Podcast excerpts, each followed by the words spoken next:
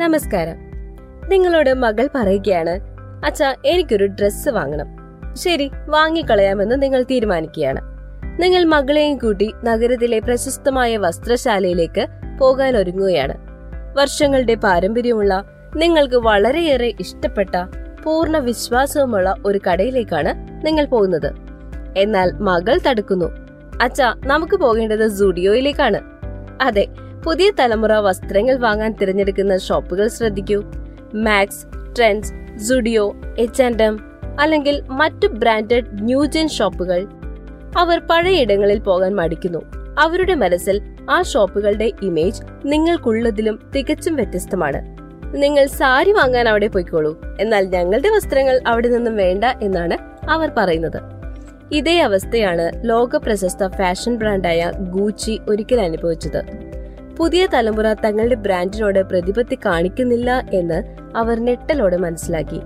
ബ്രാൻഡിനൊപ്പം അവരുടെ ഉപഭോക്താക്കളും വയസ്സായി കഴിഞ്ഞു.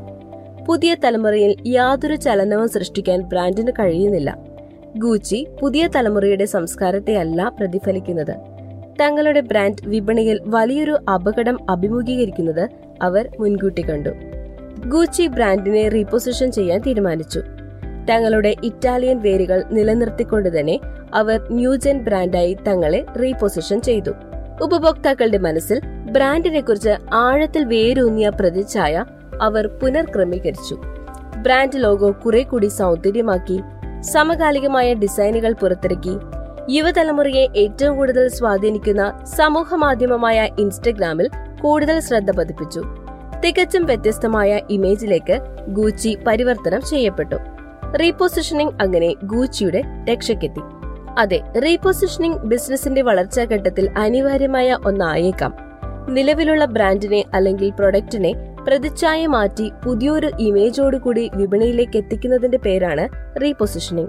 ഓരോ ബ്രാൻഡും ഉപഭോക്താക്കളുടെ മനസ്സിൽ സൃഷ്ടിക്കുന്ന ഒരു ഇമേജ് ഉണ്ട് ഇതൊരു വൈകാരികമായ ബന്ധമാണ്.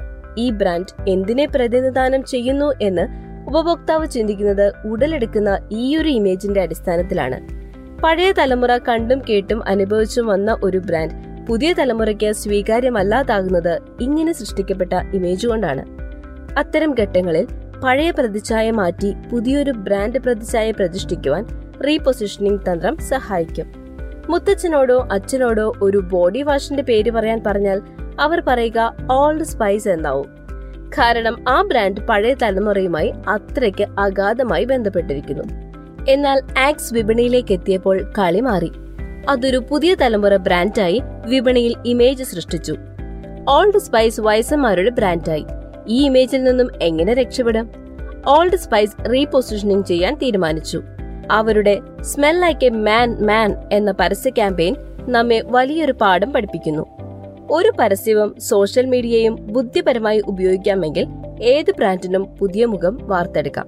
ബിസിനസിന്റെ വളർച്ച വഴിമുട്ടി നിൽക്കുമ്പോൾ എതിരാളികൾ നിങ്ങളെ വിപണിയിൽ കവച്ചു വെക്കുമ്പോൾ ഉപഭോക്താക്കൾ നിങ്ങളുടെ ബിസിനസിനോട് അകലം പാലിക്കുമ്പോൾ ഒക്കെ റീപൊസിഷനിങ് തന്ത്രം തീർച്ചയായും ഉപയോഗിക്കാം.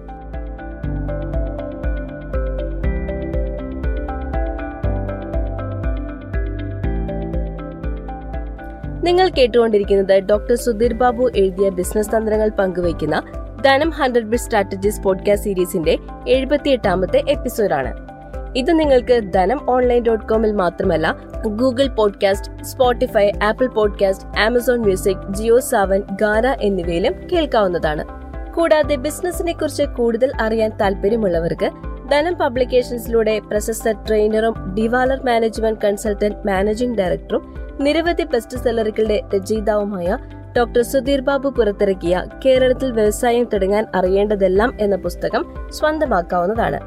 അതിനായി വാട്സ്ആപ്പ് ചെയ്യേണ്ട number nine zero seven two five seven double zero five one. അപ്പോൾ അടുത്ത ആഴ്ച അടുത്ത ടോപ്പിക്കുമായി വരാം. എല്ലാ സംരംഭകർക്കും വിജയാശംസകൾ.